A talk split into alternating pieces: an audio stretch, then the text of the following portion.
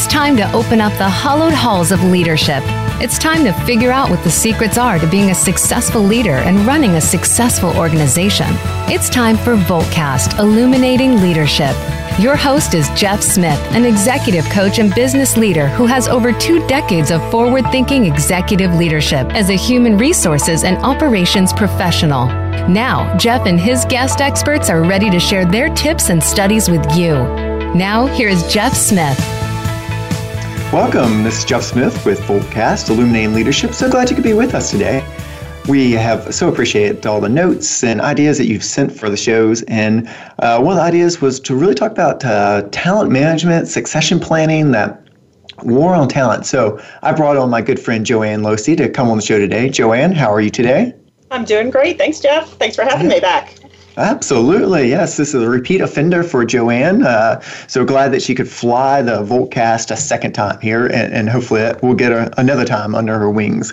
Um, for those that don't know Joanne, uh, Joanne's got over 25 years of uh, leadership, human resource, operational experience. She's done amazing work in the uh, space of um, leadership development, talent management, succession planning. She's led uh, conferences for the conference board where this has been the main topic. Um, she works with global 500 companies around the world, helping them to grow and develop their talent. So, a true thought leader. Um, she is also the managing partner of Fortify Leadership Group. She and I are partnering together in that venture, and so not only do uh, do I am constantly amazed by her brilliance, she she even has to figure out how to coach me up. And so, uh, Joanne, today I am happy to say that I'll try to lead you for a change. How about that? Oh, I'm looking forward to it. Well, thanks for being with us. And just so you know, uh, for the folks out there, Joanne is uh, about three hours away from me. She's in Richmond, and while it's uh, it was uh, rainy here this morning, it's sunny and beautiful now, but it is thunderstorming like crazy in Richmond. So it's possible that she has to drop off at some point through a thunderstorm. So Joanne, hopefully we'll keep you, but uh, you know, if not, I'll I'll cover and you call back in when uh, when you're avoiding lightning. You know. Okay, I will. Thank you. So, Joanne, you know, this topic around sort of uh, talent development, succession planning, you know, we work so hard. You and I do a lot of uh, strategic planning offsites for our clients. And, you know, we spend all this time to try to make sure that we're picking the right product and the right strategy and we get everything aligned. But if we don't have the talent available, that strategy just doesn't really matter. So I'm curious, sort of, what are you seeing in sort of the field of talent management, succession planning? You know, you you you were talking to a lot of people about this. What, what are the trends that you're seeing in the marketplace right now? Yeah, I mean, uh, obviously there's there's a whole lot of trends, but uh, let me just start with the fact that you know I would say that while this topic area um, has been important in the past, I think it's even more important now um, and, and the challenges that are facing organizations. You know, a lot of those market forces um, that have to do with increased competition, um, speed of innovation, globalization, uh, all of those things are really making it critical that organizations have, you know, the right I say people, the, the competencies that the people embed, having those in the right place at the right time, as you said, to execute a strategy um, in a really rapid way um, that's also customer friendly. Um, so really thinking about, you know, how do we not only fulfill today's commitments, but then what are we going to do about tomorrow? Mm. Yeah, you know, I'm curious. Um, one of the ones I'm seeing a lot is um, the struggle with um, getting folks into the sort of senior management positions. We're having, uh, I was on, on the phone yesterday with an executive recruiting firm, and they're starting to struggle a little bit finding the talent um, because you know, the, some of the boomers are starting to step aside, and some of the next generation doesn't necessarily want to step forward. You know, what type of trends are you seeing in that in that capacity?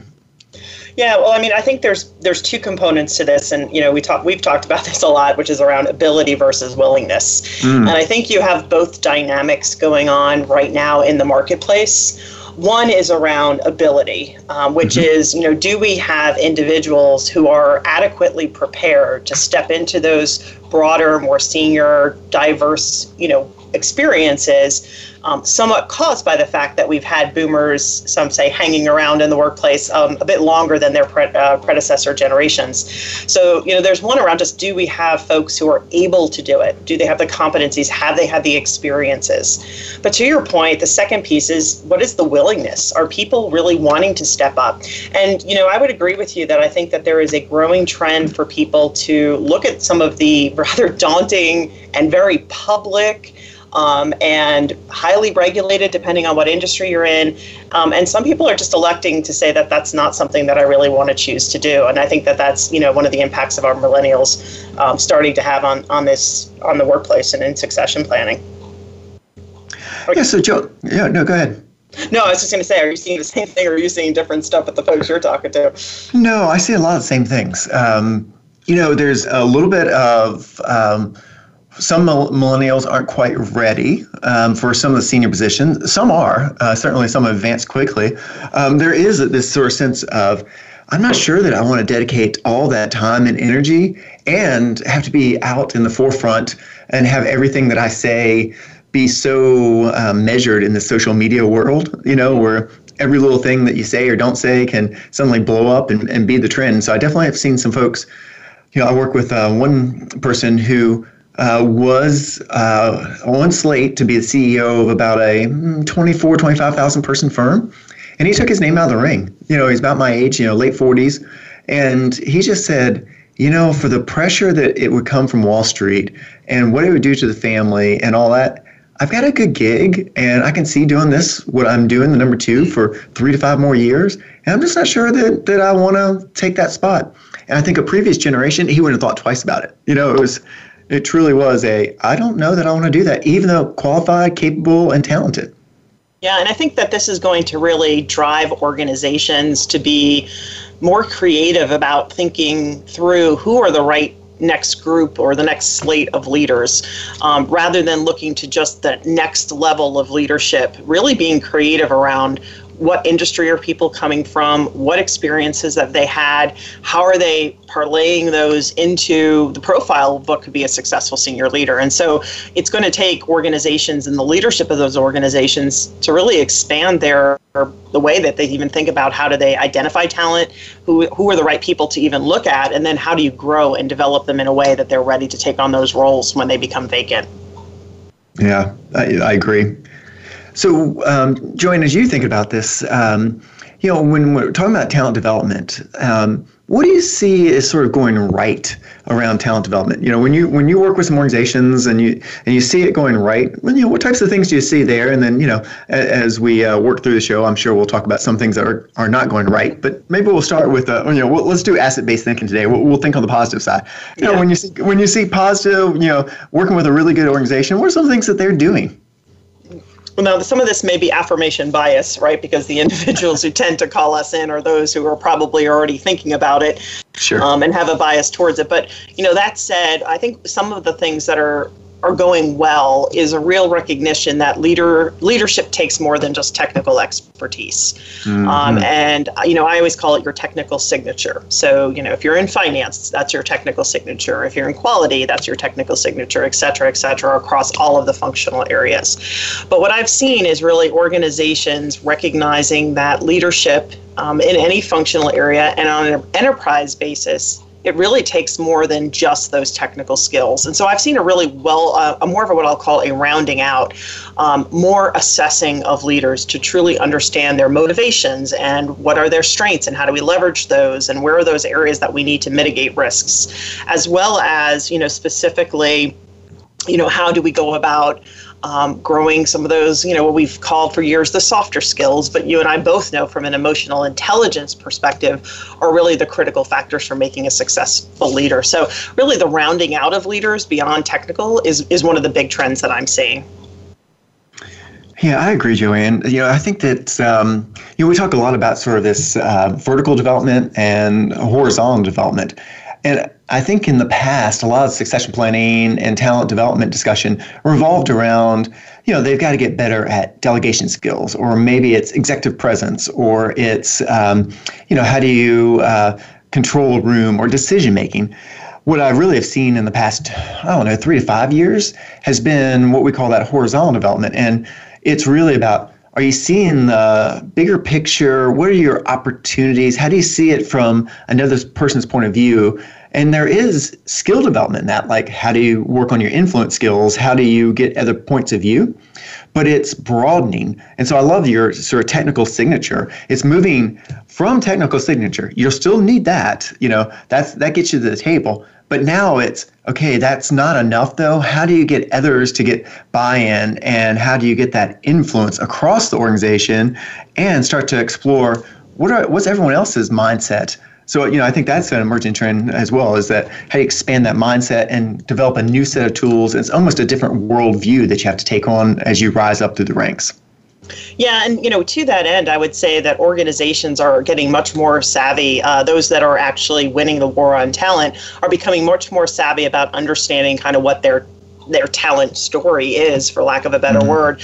You know, mm-hmm. we've called it in the past, we called it EVP or employer employment branding, and it's been called multiple things.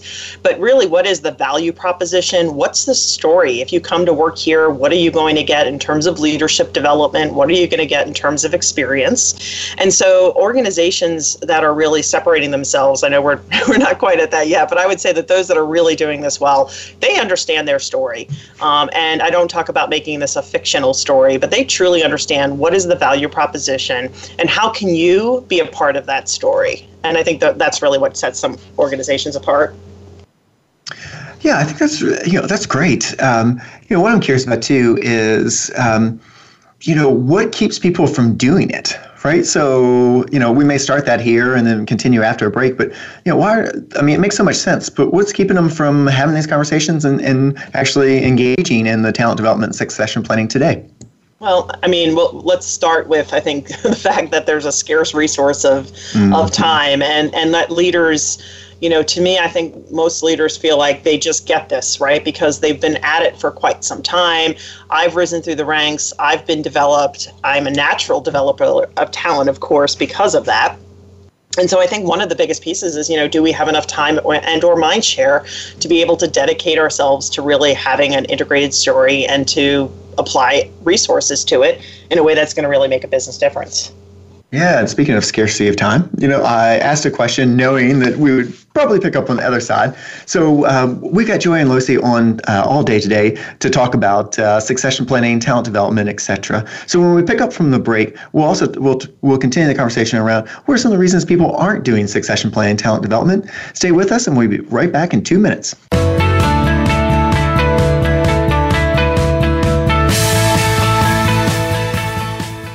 Streaming live. The leader in Internet talk radio.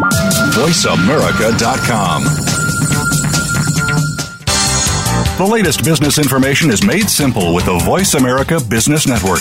The professionals in the business world bring you live talk radio shows featuring an array of business topics strategies for building wealth, sales and marketing, stock trading, investing, and business technology.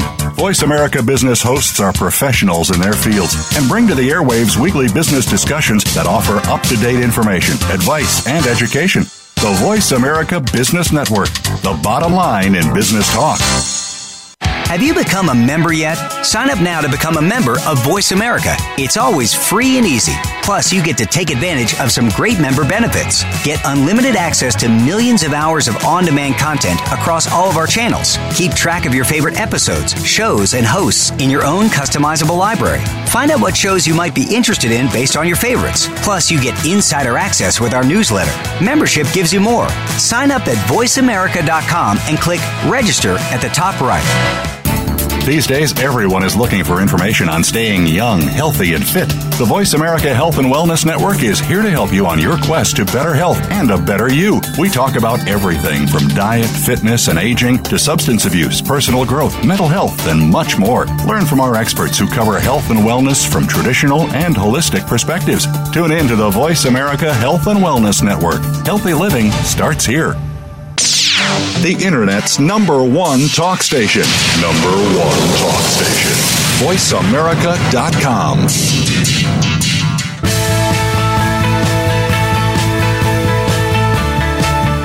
You are listening to Voltcast Illuminating Leadership. To reach Jeff Smith or his guest today, please call 1 866 472 5788.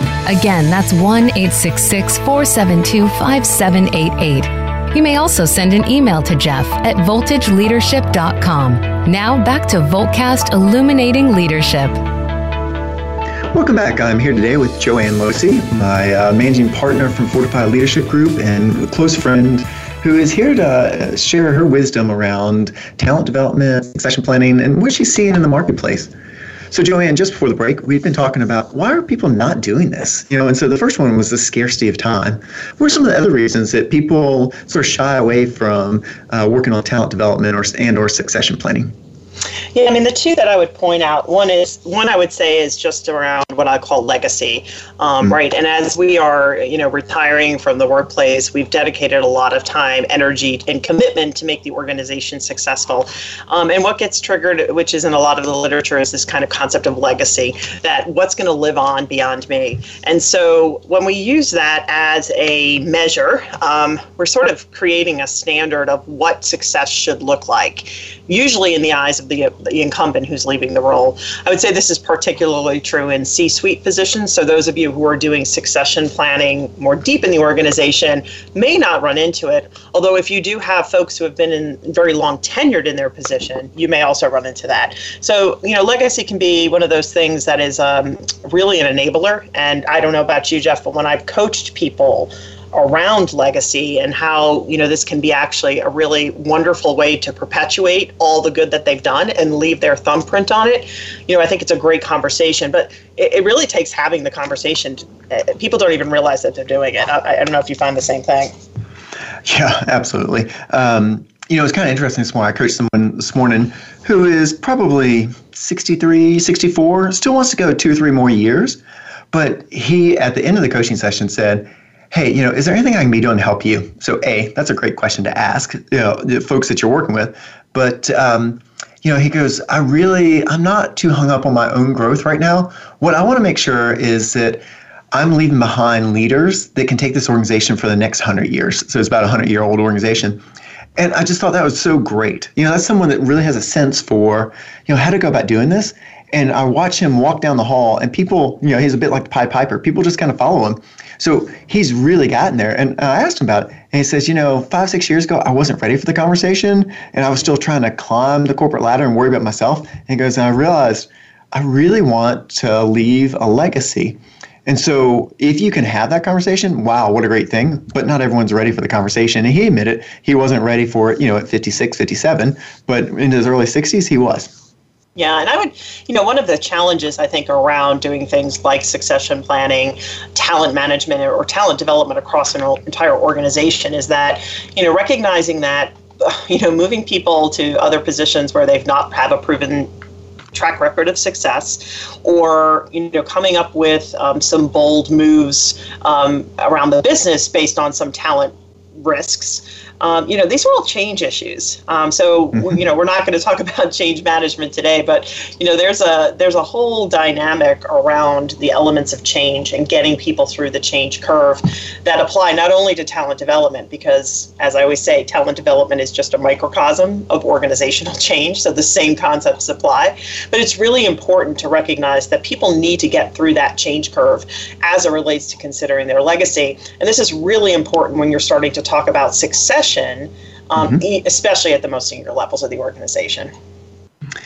Yeah, and I think that um, to your point too, for folks, uh, you know, you and I are both working at one organization where we've had the CEO has been a spot for over 20 years, and and the whole organization is sort of saying, how do we deal with the legacy, right? And as they uh, are going to get ready to welcome in a new CEO, the I'm curious to see where the whole talent development goes for the organization. As the new CEO may want a different set of skill sets. It may be more confrontational, maybe a more direct culture. It may be, you know, um, we need to move a little faster, and maybe it's with more data.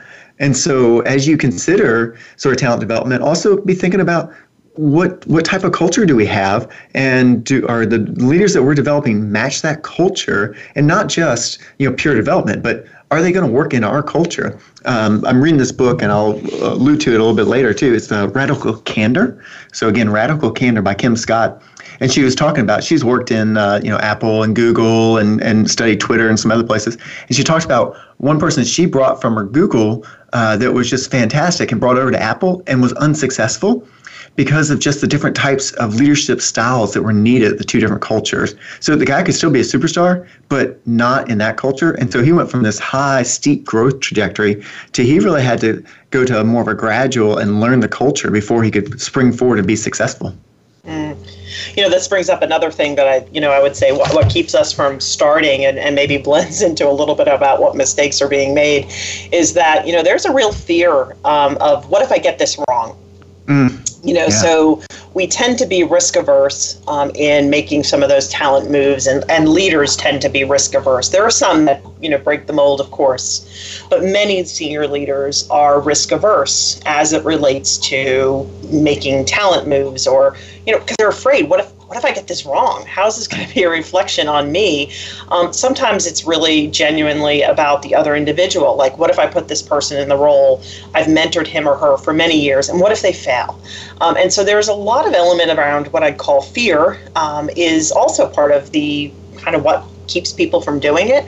Um, the other piece of fear is like, what if I tell them that I think that he or she is somebody who I consider high potential or on a path for succession and then they don't do well and then I have to tell them that they're not.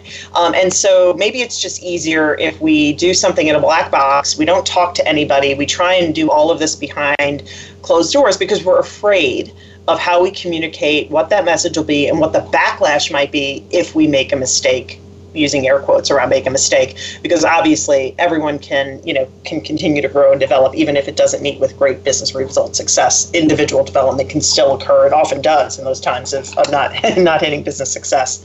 But i mean that's another piece that i would say is not necessarily spoken aloud but my guess is you've run into that in the boardroom as well.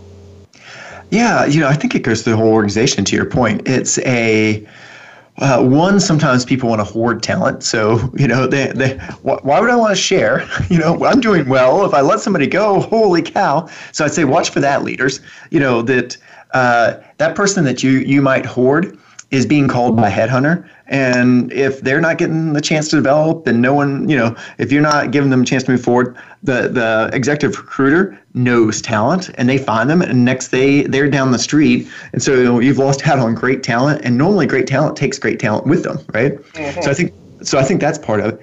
And then I think to your point, um, it is, you know, I think one of the things that you're alluding to is folks don't feel like they have the skill set to do some of this. Like, I don't know if I can have the right kind of conversation, and um, can I really coach up a person that I didn't choose to be in the high potential? And so, sort of to your point, they kind of do the just the mediocre and tell everyone they're doing a good job, and they occasionally throw a bone to their best person instead of being planful, intentional, and knowing, hey, there are going to be some hard conversations, but I'd rather have one or two hard conversations but make sure that I'm also celebrating the people that are emerging at that mid level and upper level management so that we have the talent that we need for the next five years. Mm-hmm, I agree, or maybe more.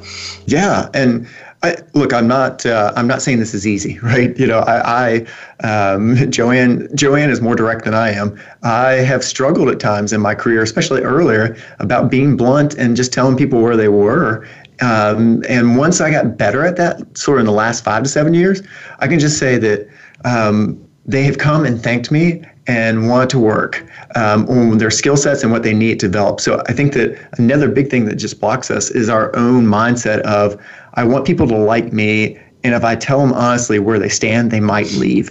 And I would just counter that that's just not been my experience. They might be disappointed, they might be frustrated for a couple weeks, but they come back and knowing where they stand, they can actually seek out feedback and might be a future star based on the feedback you, you had the courage to share with them.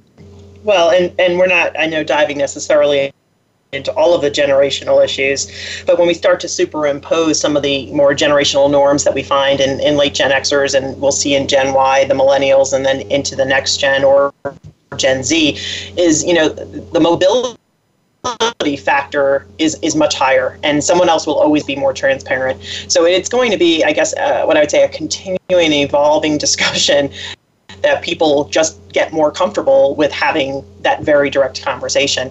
And you know, this is what I would say, and, and how the talent is moving around the, the marketplace in, in, a different way is it might be the right move, Jeff, for somebody to leave your organization and go develop somewhere else and come back um, because there's a lot of boomeranging that's going around in the marketplace as well. So it, it's a little bit of a longer term view and taking that longer term view as you think about career uh, and talent development. Um, that's really non traditional and really not the norm for many of the leaders who are doing succession planning.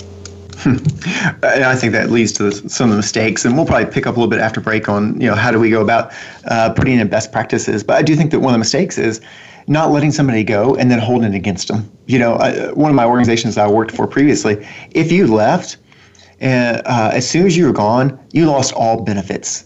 Even if you were gone only 30 days, it just didn't work out. You had to start from scratch. And I was just like, that's crazy you know, sometimes people just need to go and see that it's not so great on the other side. Uh, sometimes, to your point, you know, they were up against a uh, spot in the organization where they couldn't grow and develop for the next couple of years very well. And for them to go get some experience and welcome back two years later, you know, and keep in touch with them, oh, it was just great. So I'd say, you know, our our, uh, our organizations are going to get flatter and more and more will be working in partnership. Letting them go could be the absolute right thing but doing it with grace and staying in contact with people can really be one of the things that sets you apart as a talent developer. Yeah, and this is why it's important to not really think about talent development um, as only focusing on your high potentials.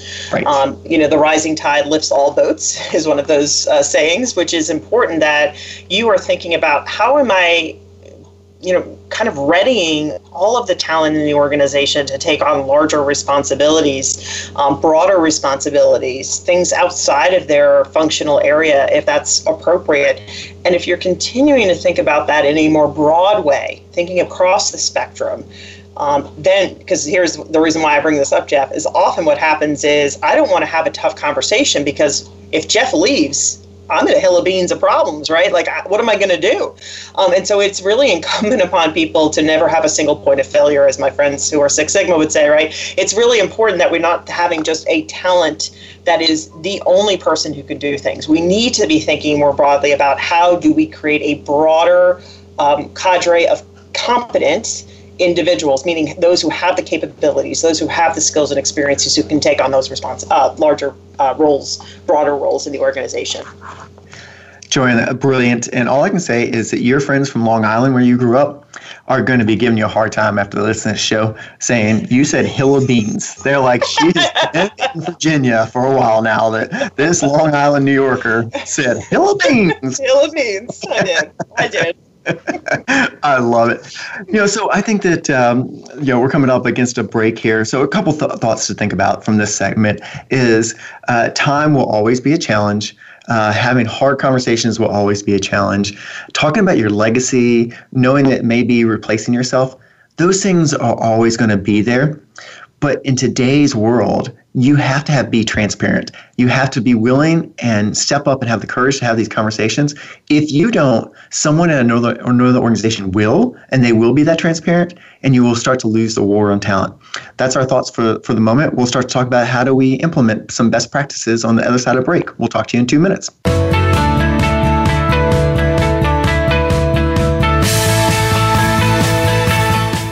Stimulating talk gets those synapses in the brain firing really fast. All the time. The number one internet talk station where your opinion counts. VoiceAmerica.com. Psych Up Live with host Dr. Suzanne Phillips is an insider's glimpse at a life from a psychological perspective. It's a look at what matters to us. Why do we laugh? How do we cope with stress? Are men and women really that different? What is it about our relationships? How are they formed? How they work out? And why they sometimes don't? Every week is something new to engage you. Psych Up Live is heard every Thursday at 2 p.m. Eastern Time, 11 a.m. Pacific Time on the Voice America Variety Channel. We'll turn up your perspective on life. Aliens with Gas. We are the extraterrestrial rock show airing every Saturday afternoon on the VoiceAmerica.com variety channel. Whatever happens out and about, it kind of dictates our conversation. For sure. And we like to tie in a little bit of the past and obviously keep it real current. And real current was a couple nights ago, right here in Phoenix, a phenomenon happened. On Thursday night. Phenomenon. Do, do, do, do, do. phenomenon. Do, do, do, do. Phenomenon. Do, do. All right, never mind. That's every Saturday right here on the Voice America Variety Channel. All round the outermost rim of the shield, he set the mighty stream of the river Oceanus, creating Achilles' shield in Homer's The Iliad, Book 18.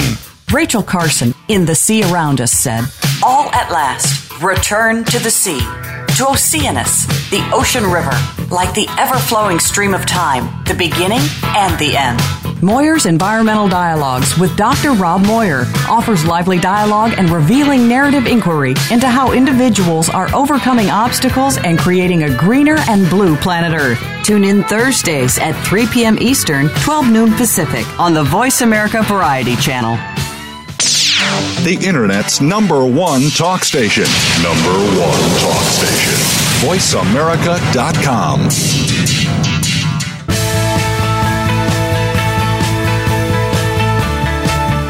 You are listening to Voltcast Illuminating Leadership. To reach Jeff Smith or his guest today, please call 1 866 472 5788. Again, that's 1 866 472 5788. You may also send an email to Jeff at voltageleadership.com. Now back to Voltcast Illuminating Leadership. Welcome back. I've got Joanne Loce on today. Joanne and I are talking about talent development, succession planning, and, and all the best practices. So, Joanne, just for the break here, we were, uh, you know, I think doing a nice job of sort of saying some of the things that we've seen not go so great. And so I'm sure some of the people are like, okay, where do I start? Like maybe my organization is doing this, maybe they're not doing it well, or maybe they haven't touched it at all. You know, where would you have a start? And, you know, where, where are some of the best practices maybe that, that you see in really well functioning organizations around talent development? Yeah, well, I, you know, this is uh, this is a. I was going to say it depends a little bit in terms of where you are in terms of your evolution of leaders. So let's just assume that you have leaders that um, are really already bought into this concept. Like we should be doing this, um, and you know we, we need to come up with a way to do this because it's important for the organization. So let's kind of benchmark there. I recognize there are some people that are working with leaders who don't even know where to get started. Um, so let's let's at least start though with people who believe that this is the right process. Um, is that okay to start there? Yeah, absolutely. What I would what I would say is uh, that the first thing that you should probably do is talk about two things. One is the importance of using a process by which to identify and make investment decisions um, and linking that to the business strategy. So, one of the, you know, I, I'm not going to talk about mistakes, but one of the things that doesn't start well is when you start with this being an HR process. You mm. need to really anchor this in the fact that in order for us to hit our business strategy, to achieve those goals, you know, to operate more uh, better customer service, whatever those business benchmarks are, and, and you, you started the show, Jeff, by talking about, you know, we spend a lot of time on those business pieces, and then we turn to, you know, the, the talent, and it's like we're having a completely different discussion.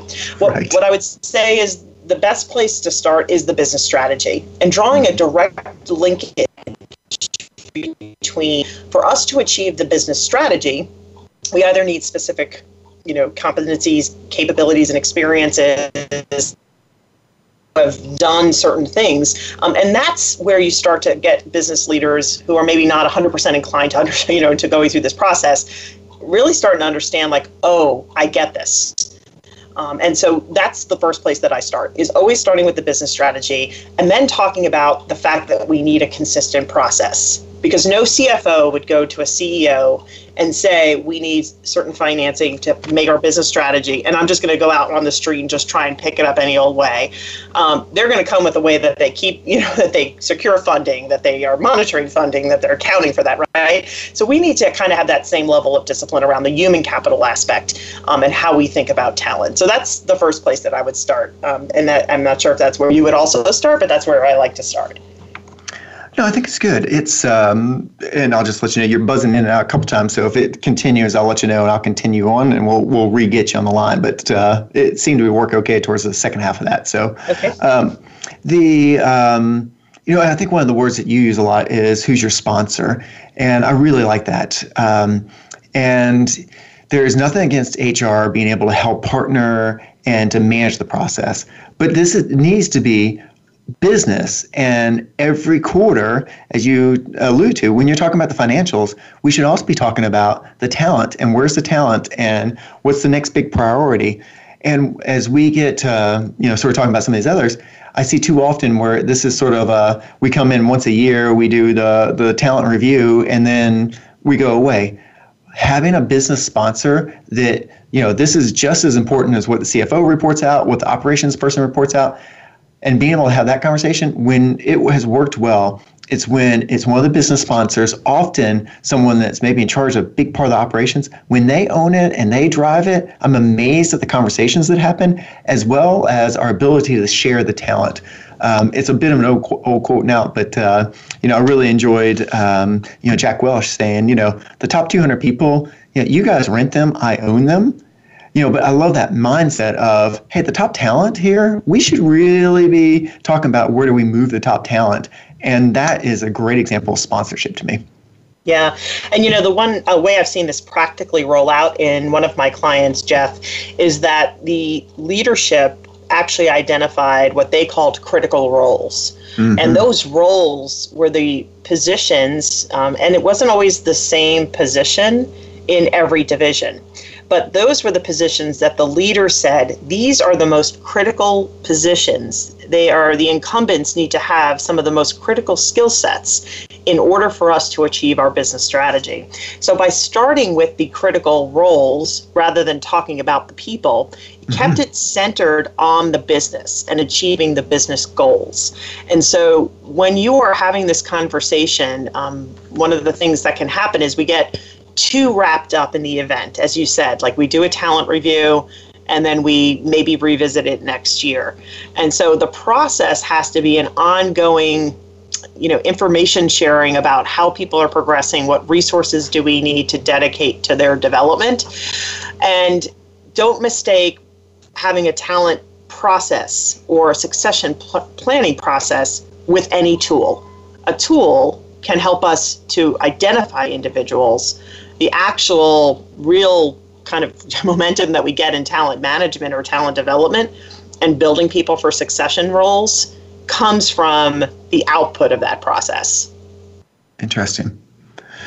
Anything else, you know, that uh, around the, you know, what you would start with? You know, so I've heard about, you know, make sure it's a strategy, it's a sponsorship, you know, I think there's been the, some making sure that there's consistency in your process. You've got to stick with it. It can't just be a one-time event, you know, and put it on the calendar. Anything else you'd recommend, or maybe what's the first thing you would do to have us get started? Uh, well, those are two questions. So let me start yeah. with the second one, and if I forget to get to the next one, I'll come back to remind me. But you know, I, I, think it's important, Jeff, because I know folks out there listening are like, when are they going to talk about the do we tell them? Oh, yeah. Yeah. So the other thing that I would say around this, and having done you know a lot of work with different organizations, hearing lots of organizations report out on their processes, this is completely and utterly an organizational cultural decision. Mm-hmm. Um, I, don't, I don't think that there's any one right answer. And, you know, even when you're transparent, uh, it's not that you're telling them everything. I think what you really need to think through as you decide what is the level of transparency that we should have in this organization is one, are we willing to back up what we say? Meaning, if I tell you, Jeff, that I think you are a high potential, someone who can fill in a, in a successor role, am I really committed to investing part of myself, resources, to, to show that, that I think you're worth the investment? So if you, if you don't think that your organization and or you or certain leaders can do that, that's really where I would say think about how transparent you want to be. Because if you're making a commitment or telling someone they're special and they're not spending an awful lot of time, money, or energy on them, I think that that's going to be a big issue in terms of transparency. Um, the second is, you know, I'm not always a fan for scripting leaders, but what I would say is come up with some common key talking points that every leader can have about what they should be sharing and maybe what they shouldn't be sharing. For example, because you're identified as a high potential or a successor, a potential successor, um, you know, this doesn't, like a talking point might say, this doesn't guarantee you a promotion or a role. It means that we are willing to invest in you because we believe that you're someone we should be looking at for those roles. So you see the distinction. And it's really important that organizations get these talk points down because when we have different managers saying different things to people, let's just be clear high potentials know who other high potentials are, and they talk. So we need to have some consistent messaging across the board. Yeah, I think that's important. I, am like you. I don't. Um, I've, I've seen it done both ways, where we tell people, we don't tell people, right? Um, but being consistent and being intentional and honoring that. I think the the biggest mistake, you know, along those lines I've seen is where some left the room and they go and tell people, and some have not. You know, mm-hmm. and then it becomes a real problem of like, why didn't you tell me? And then you know, some of those folks are like, well, I just have a special relationship with this person. No, we're either in or we're out. You know, so being consistent and don't leave the room until you've agreed on on what we're saying. I will say that um, most of my organizations these days tend to tell people that they are high potential for the retention factor. And that does strike that conversation of the person that wasn't identified as high potential coming and asking you, why wasn't I? That can lead to a great conversation about well, let me tell you some of the things that we haven't seen yet, and here's what we considered. And let's put together a development plan to put you on path for high potential. Can't guarantee it. And yeah, but you'll occasionally have that person that doesn't make it as a high potential, and that's a really hard conversation to say, hey, you know, we've assessed you for the last year, year and a half, and you still have growth potential. We're just not saying that it's high potential at the moment. Having that conversation is hard, but equally uh, powerful. And I've seen people come back from being high potentials and and stop being high potentials to getting promoted. You know, so you it, it's not a death sentence to to be an unsuccessful high potential. But again, back to your point, it needs to be an ongoing conversation. It should be a consistent message that's going to the the people and making sure that you practice that conversation once or twice before you get in the room. Yeah, I agree with that. That's important too. Is being yeah. prepared. Yeah. So, um, you know, what's if you had only like you know one piece of advice to give, you know, to say how do I get started? You know, what would you tell people? Uh, can I use a uh, with a lot of the word A and D in between? Okay, so I would start. I would start with the business strategy and truly becoming um, very well versed in terms of what the business strategy will take to best align talent mm-hmm. and then really endorse a senior sponsor to run and come up with a very consistent process. And when I say consistent, I mean, you know, it doesn't have to be so regimented, but what I would also say is simple, simple, simple. Don't over orchestrate your process. It should should align with your organization's culture. You know, if you're if you're really spending a lot of intricate time doing your business strategy, you should be harvesting the information from the strategic planning process and using that to inform your talent process so that you're not doing this same process twice about understanding talent. Integrate it as much as possible into the business strategy going forward if you haven't done so already. Great stuff, Joanne. We're up against a break, so let's take a break here. We'll come back in two minutes and give you some final tips and tools as we go out the door.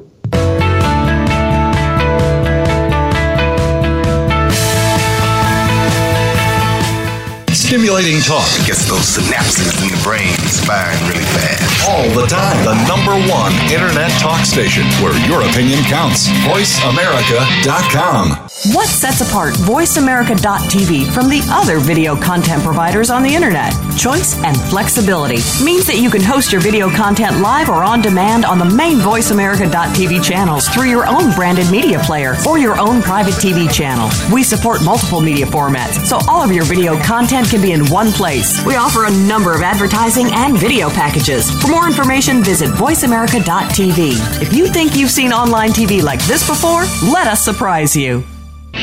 Are you finding your frequency? It can be described as that space between failure and success. It's the future of digital media. It's finding your voice. It's engaging topics, content, and ideas. Jeff and Ryan discuss the digital media space and all of its aspects. It's about making the mistakes, taking the chances, summoning the intestinal fortitude to step out of your comfort zone, and discovering what you can accomplish when you decide to try, decide to learn, decide that you have something to say, and find your frequency.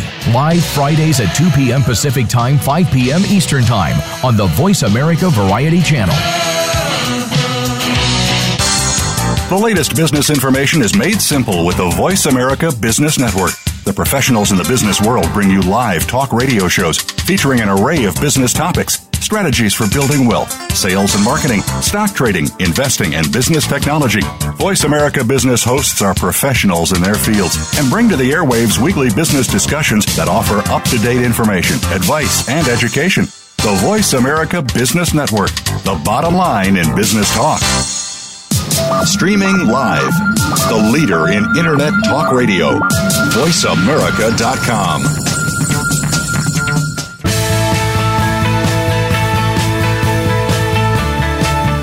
You are listening to Voltcast Illuminating Leadership.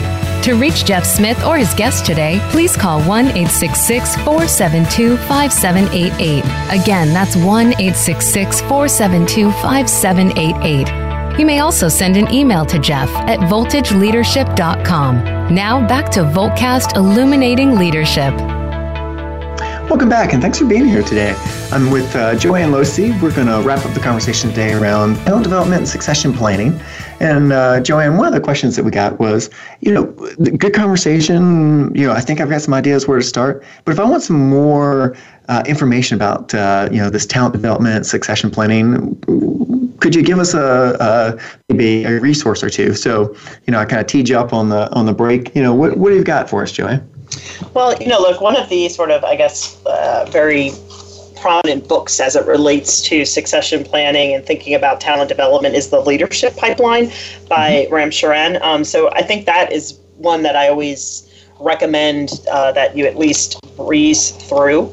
Um, I think it's one of those, you know, kind of very I don't say basic. It's it's the core principles. It's it's really the fundamentals around this concept of when we are building talent, we're not just thinking about today. We're building a pipeline of not only future leaders but future subject matter experts as well. And so, how do we go about doing that? Um, so that would be one that I would just that you know immediately comes to mind as it relates to how do we start thinking about development across the various uh, career stages. I like it. Uh, one of the ones that I have enjoyed um, is um, it's not dated per se. Um, it was, it, I think, it's still very applicable to today. It comes from the Center for Creative Leadership, um, and it's Future Trends in Leadership Development, and it's a 2011 article by Nick uh, Petrie, P E T R I E. And what I enjoyed about this, Joanne, was it, um, I thought did a really nice job of sort of explaining the difference between horizontal development and um, vertical development, and why we need to have to care about both as we're thinking about our talent and developing them over the years. Furthermore, it had lots of good suggestions about how do you get sponsor buy-in. You know, a lot of things we've been saying. Hey, this can't just be an HR function. How do we get it? How do we make time? You know, so I thought it was um, thought-provoking with some practical tips as well. So again, that's uh, Future Trends in Leadership Development by uh, CCL. So Joanne, you know, um, anything else that you're sort of looking at saying, you know, I'd really want the listener to know this as they sort of embark or continue on this journey. You know, so sort of the you know wrap up suggestions for for our listeners. Yeah, I mean, beyond what I've, I've shared already, yeah. the one piece around succession planning that I, think makes it more of an art form than a science, because I think it's both a science and an art, is that, you know, part of our role, often as human resources professionals or talent management leaders, is that we get to steward a process, you know, by which truly people can be seen in a new and different light. Um, you know, when we start to think about potential, what's possible is, you know, greatly influenced by how we guide the conversation. And we spoke earlier about the changing dynamics of the workplace in terms of talent development and what we'll see as we go into not only the millennials, but Gen Z who are beginning to enter the workforce and how they go about developing their careers. So, really, I think it's a just another thing to consider is what new part of the talent conversation do I need to be shepherding? What do I need to be ensuring that we're not only prepared for today, but tomorrow? How do we best understand and anticipate those talent challenges in the future? So it's again a little bit more of a crystal ball exercise, but not really. I think if you really think about the business strategy and if we can project out what markets are going to be, or at least what we think they can be for the next few years, we should be able to do so with talent as well. Yeah and I, you know, I feel for some of the leaders on the phone too. Like, you know, I, I, we one of our clients is, uh, you know, an organization that uh, is working on automated uh, driving for cars and trucks and things. You know, and if I was in charge of enterprise, you know, boy, you got to be studying that, or Ford or GM, you got to be studying it. And so I think that's part of it is that there's going to be continuous sort of upheavals in the marketplace, and you're not going to get it exactly right. But having the conversation and thinking about the skill sets of okay, we may need less drivers in an organization, but we might need a whole lot more engineers and system programmers. And so being able to have that conversation. Uh, another one that I've got that, uh, again, I alluded to earlier, it's from this book, Radical Candor by Kim Scott. And instead of just thinking about potential, it's also thinking about um, what is your growth trajectory? Like, is it steep? Is it gradual? Is it slowing? You know, so maybe when you're later in the career, it's slowing because you do want to do legacy. Um, you know, Joanne and I both have had four kids. There, there have been some times where I can remember for Caroline, for me, you know, I had a chance to get a, a promotion at Capital One when all I wanted at that point with, uh, you know, two kids under, you know, two and a half years old, I just wanted sleep. And luckily, it wasn't a one-time conversation with my boss, you know, because when they first came to me, I'm like, no, I'm just not interested. It, I wanted my trajectory at that point to be more gradual and steady, and let me master my job because I'm not doing a great job of managing two kids at home that with no sleep. But six months later, with sleep, I was ready to get back on a steep trajectory. So I think it's also saying, understanding that not everyone needs to be on a steep trajectory, that the job is just one part of the life. So going back and having that conversation and asking where are you on your growth trajectory and where does this fit into your whole life plans is an important conversation as well. Mm.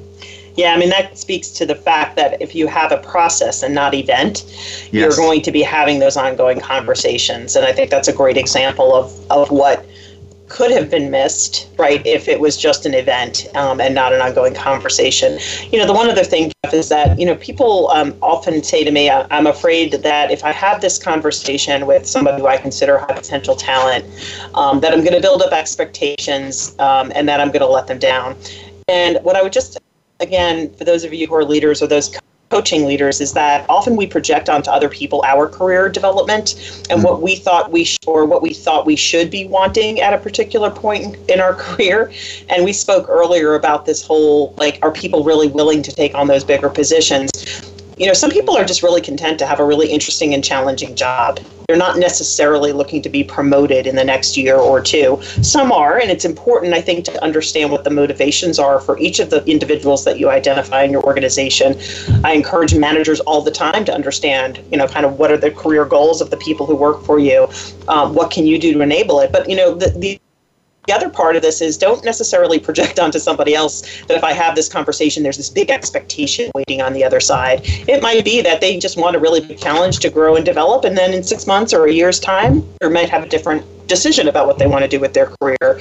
So really be cautious around that as well. Joanne, thank you. Thanks for being on the show. If um, you know, Joanne is an outstanding speaker, facilitator, consultant, uh, leads great conferences. You know, if you're interested in finding Joanne, uh, check her out on fortifyleadership.com. She has uh, done just some amazing work with uh, companies all across the world, from small to really large. So we had a lot of large examples, but Joanne has worked with small, medium, and large. So really fantastic to have you on the show again today, Joanne. Thanks for being here.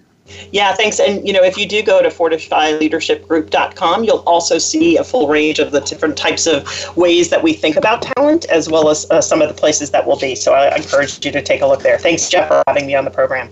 Absolutely. So next week, this time, I will be moving uh, our oldest daughter into Duke. She will be starting, and it is exactly from uh, 1.30 to 2 o'clock next week when that time slot is uh, for her to move in. So Lee Hubert will be hosting the show next week. Lee's going to have a guest on, uh, and I look forward to uh, listening in sort of post-show. So please join Lee next week. In the meantime, if you're trying to reach us throughout the course of the week, you know, feel free to shoot us an email, uh, look us up. we will be back uh, I know over the next couple weeks we've got several authors coming on, um, as well as uh, Lee's conversation next week. So thanks for being with us each and every week. If you want to reach out during the week, it's jeff at voltageleadership.com. You can also reach us at uh, www.voltageleadership.com or at the Fortify Leadership uh, So I appreciate you taking the time. Please feel free to send us an email during the week. It helps us to shape our show. Some of the questions that you ask help us create the format for the show. But in the meantime, you know, Joanne, thanks for being with us. And everyone else, make it a great week, and we'll talk to you next week. Thank you for tuning in to Voltcast Illuminating Leadership. Please join your host, Jeff Smith, again next Tuesday at 10 a.m. Pacific Time and 1 p.m. Eastern Time on the Voice America Variety Channel. We'll discuss another engaging topic next week.